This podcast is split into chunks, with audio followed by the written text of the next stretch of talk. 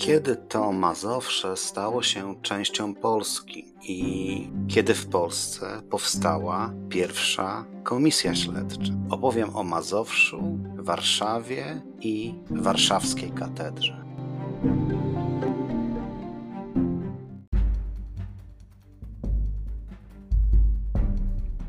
Ryszard Kapuściński powiedział: Wszak istnieje coś takiego jak zarażenie podróżą i jest to rodzaj choroby, w gruncie rzeczy nieuleczalnej. Będzie to podcast o podróżach do miejsc niedalekich, o bogatej historii Polski i regionu, o miejscach osiągalnych dla każdego i o moich przemyśleniach w historycznych miejscach. Zapraszam, Marcin. Mimo, że od jakiegoś czasu mieszkam w Warszawie, tak mało o niej wiem. Dlatego, kiedy na profilu przewodników warszawskich warszawski zaułek pojawiło się zaproszenie na spacer pod tytułem Tajemnice Starego Miasta, z przyjemnością wraz z żoną się na niego wybraliśmy, pomimo strasznego wiatru. Bardzo to były ciekawe informacje podane przez naszego przewodnika, z czego jedna przykuła mi szczególną uwagę. Ostatni mazowieccy piastowie. Pozdrawiam Huberta, organizatora spaceru. Losy Mazowsza nie zawsze silnie związane były z Polską, o czym świadczy na przykład nieco wywrotowa działalność Konrada Mazowieckiego i nie chodzi tu już tylko o import krzyżaków. Całe życie spiskował, walczył o władzę, palił, grabił i mordował. Jan Długosz pisał, że złym duchem, taką fan fatal księcia, była jego małżonka, księżniczka ruska Agafia, po naszemu Agap. Jednak para musiała się bardzo kochać, skoro mieli dziesięciora, a może więcej dzieci, z czego na uwagę zasługuje księżna Judyta, matka Henryka Probusa, o którym opowiadałem w jednym z poprzednich podcastów, czy też Kazimierz, ojciec Władysława Łokietka. Może Łokietek odziedziczył po dziadkach bezwzględność. Tym sposobem posiadł. Konrad nie wahał się porwać i uwięzić swojego konkurenta, śląskiego księcia Henryka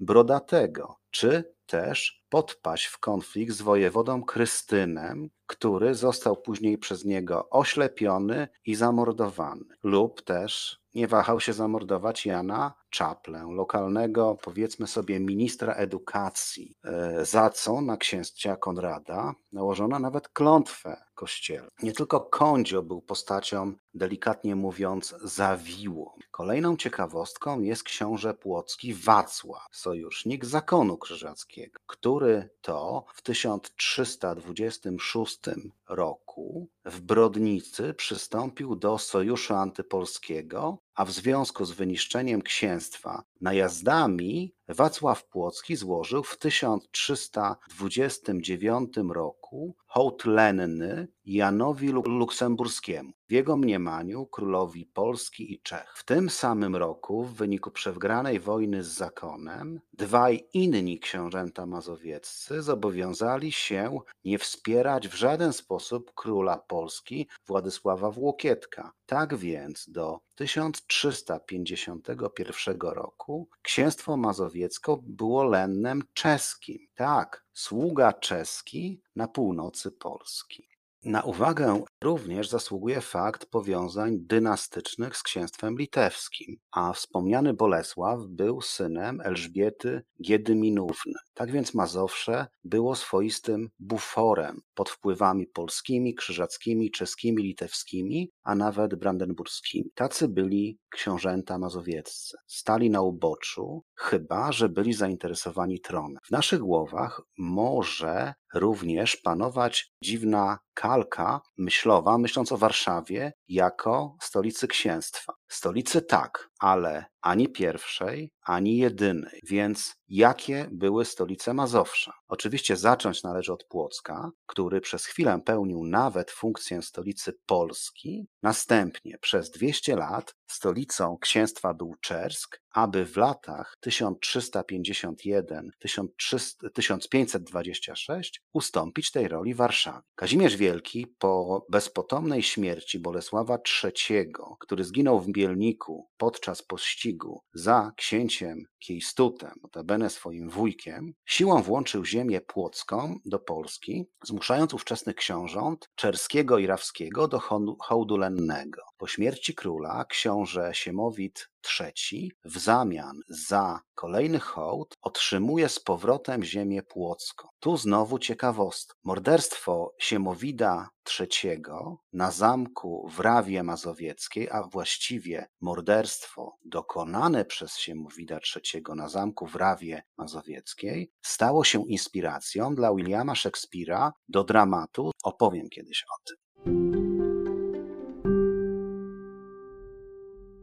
Popatrzmy jednak, co się dzieje w Warszawie ponad 500 lat temu, bo niewiele zapowiada, że księstwo mazowieckie zostanie przyłączone do Polski. Władza w dalszym ciągu należy tu przecież do piastowskich książąt. W 1519 roku na tronie warszawskim zasiada książę Stanisław, dwa lata starszy od Janusza, swego brata, więc wydaje się, że dynastycznie sytuacja nie jest zagrożona. Jednak najpierw w 1524 roku, a następnie w 1526 zmarli kolejno książęta Stanisław i Janusz, co wydaje się bardzo nieprawdopodobne, bo obaj opuszczają ten świat w młodym wieku, czyli 24 lat.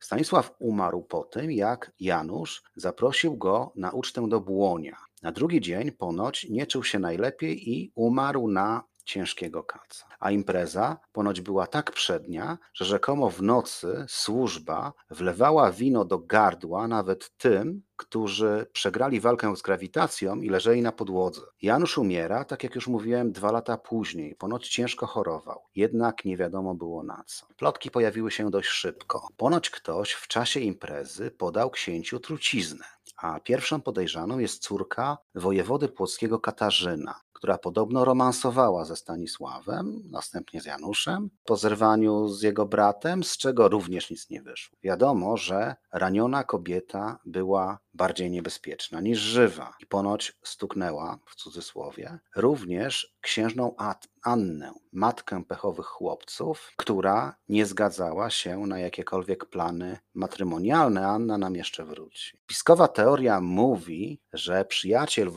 wojewodzianki Piotr Jordanowski schował zatrutą pieczeń z kapłona, by nikt jej nie próbował i w odpowiednim momencie podał księciu. Zamach e, na księcie Janusza z kolei zorganizowała szlachcianka Kliszewska, która namówiła służących, by podali księciu trucizny. Spisek wykryto, jednak księcia nie odratowano. Przypomina mi się probus, jednak w tym przypadku morderczyni jako czarownica spłonęła na sztosie. Jednak Katarzyna uciekła do Płocka pod opiekę wojewody i ślad po niej zaginął. Plotki nie ustawały, więc król Zygmunt Stary powołał, uwaga, komisję śledczą, która w 1528 roku orzekła, że książę Janusz z woli Bożej opuścił ten świat z prostym tłumaczeniem. Kto miałby mieć motyw, aby go uśmiercić? Wygaśnięcie dynastii Piastów Mazowieckich spowodowało, że księstwo mazowieckie zostało przyłączone do Polski. Wcześniej Kazimierz Jagiellończyk snuł takie plany, plany trwałego przyłączenia Mazowsza do Polski. I w ramach tego planu miał być ślub wspomnianej już księżnej Anny i królewicza Zygmunta. Jak jednak wiemy z historii, Zygmunt został mężem Bony z dynastii Sforców, tej właśnie, która na masową skalę rozpoczęła import warzyw do Polski. Ale skoro nie udało się przejąć Mazowsza mariażem, to właśnie Bonę podejrzewa się o zakulisowe i nie do końca legalne zabiegi służące inkorporacji tego buforowego księstwa, włączając w spisek włoskiego aptekarza, bawiącego owym czasie na dworze płockim. No a przecież Zygmunt nie pozwoliłby osądzić własnej żony. Jednak spiski spiskami, ale kilkadziesiąt lat temu przebadano szczątki księcia Janusza III i nie wykryto w nim śladów trucizny. Najprawdopodobniej zamiłowanie do, do etanolu w różnych stężeniach oraz duże prawdopodobieństwo przechodzenia choroby wenerycznej doprowadziło braci przed drzwi świętego. A problem Mazowsza nie był wewnętrzną sprawą Polski, bo prowincją interesowali się również Hohenzollernowie i władca Prus, Albrecht Hohenzoller, planował pozyskać Mazowsze, wzmacniając swoje księstwo pruskie. Jednak ostatecznie 10 września 1526 roku Zygmunt Stary oficjalnie odebrał przysięgę od Stanów Mazowieckich podczas lokalnego sejmu. W zamian za tę przysięgę wprowadził nieistniejący w innych prowincjach urząd namiestnika, zrównał uprawnienia szlachty mazowieckiej z uprawnieniami szlachty królewskiej, Królestwa Polskiego i zgodził się, aby dopiero w 1577 roku księstwo przyjęło prawo polskie, zachowując cały czas jednak pewne odrębności. Czyli jeśli zadamy sobie pytanie, od kiedy Mazowsze jest częścią Polski, odpowiedź brzmi od 10 września 1526 roku. Czyli teraz o katedrze, bo miało być oczywiście o katedrze, tak jak zapowiadałem na początku. Specyficzne dla warszawskiej katedry jest to, że świątynia wzniesiona jest przy ulicy, a nie jak w innych lokowanych w tamtym czasie polskich miastach w narożniku rynku. Najprawdopodobniej dlatego, że pełniła dwoistą funkcję. Pełniła rolę kościoła farnego oraz kaplicy zamkowej. Około 1390 roku z inicjatywy księcia Janusza I Starszego powstała gotycka budowla murowana. Kościół miał się również stać miejscem pochówku książąt mazowieckich. Z początkiem XVI wieku na skutek huraganu zawaliła się jej gotycka wieża zachodnia, niszcząc wnętrze. Podczas odbudowy zmieniono fasadę kościoła, budując nową, już wczesno-barokową. Wybudowano także dwa chóry w prezbiterium. Wtedy też kolegiata otrzymała ołtarz barokowy. A ciekawostką jest to, że ten ołtarz barokowy znajduje się obecnie w zupełnie innym kościele i to nie w Warszawie. Ponoć przez 200 lat kościół świętego Jana był pełniącym obowiązki katedry po przeprowadzce z Czerska. Katedra była przebudowywana, zmieniana i rozbudowywana, aby w pamiętnym roku 1944, jak cały rejon Starego Miasta, zostać spalona, a potem wysadzona w powietrze. Po wojnie kardynał August Chlont zdecydował o rekonstrukcji katedry w formie gotyckiej.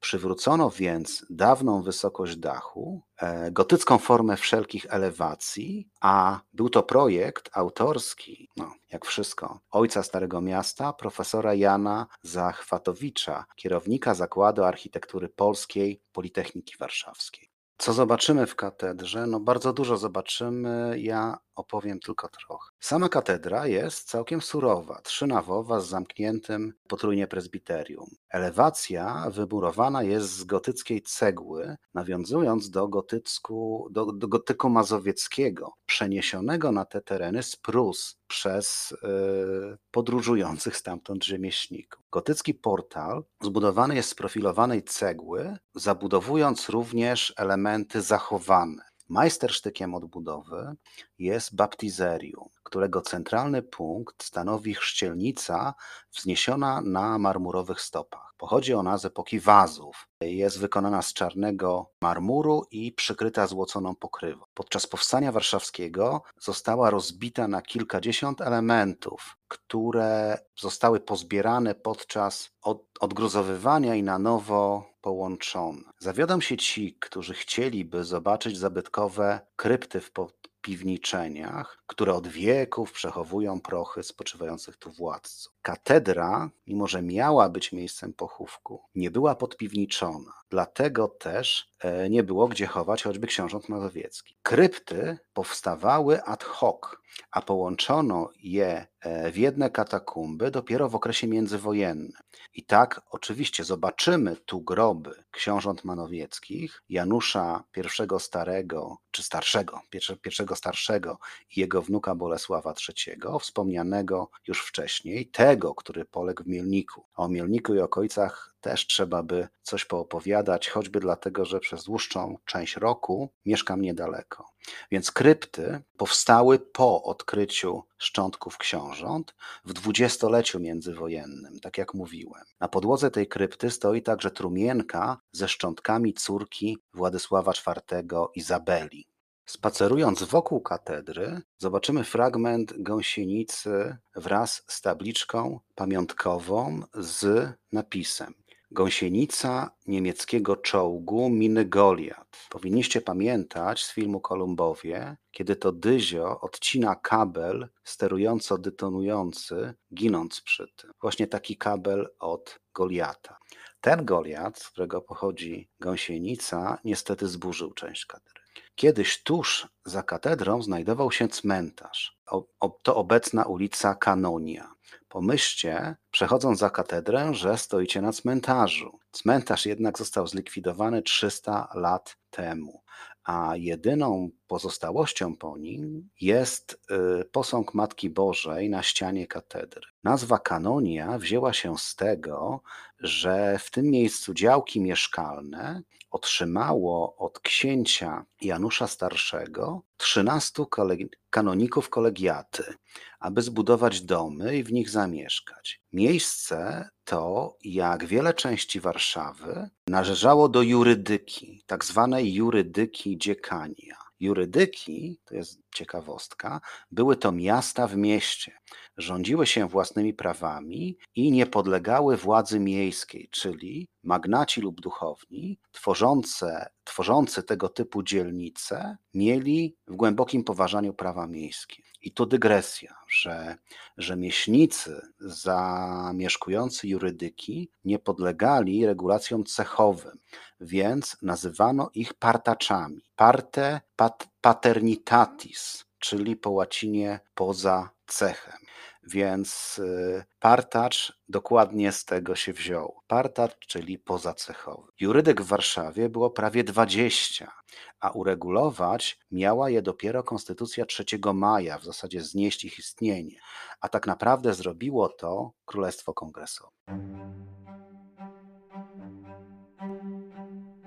Tradycją komisji śledczych jest to, że niewiele wnoszą, a ludzie i tak wiedzą swoje. Tak było przy okazji zgonów ostatnich książąt mazowieckich. Poobradowali, poobradowali, a równie dobrze nie musieli obradować. Czasami warto popatrzeć w zimowe dni, co oferują miejsce przewodnicy i wybrać się do miasta w wietrzną sobotę. Jak tak sobie myślę, że zwiedzając Warszawę, koncentrujemy się na Wilanowie czy Zamku Królewskim i zapewne omijamy odbudowaną przepięknie katedrę. Może się mylę. Jeszcze raz dziękuję Hubertowi za sporo ciekawych informacji. Jeszcze jedna dygresja z tego spaceru. Na warszawskim Starym Mieście wiele było niebezpiecznych rejonów w czasach dawnych, gdzie mieszek z talarami mógł zostać odcięty od kontusza przez osoby trudniące się taką właśnie profesją. Stąd wzięła się nazwa rzezi mieszek. Tyle dzisiaj. Do usłyszenia.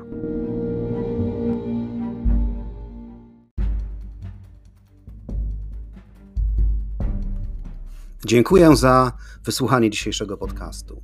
Czekam na uwagi o tym odcinku na Facebooku i Instagramie. Możecie także ocenić ten podcast w serwisach Spotify, Apple czy Player FM. Wasze pozytywne oceny ułatwią dotarcie do kolejnych słuchaczy. Możecie także postawić mi wirtualną kawę w serwisie Buy Coffee pod adresem podcast Miejsca Nieoczywiste. Środki przeznaczam na pod promocję podcastu w mediach społecznościowych. Jeżeli macie pomysł na odcinek, poproszę o mail na adres domwdawidach.gmail.com.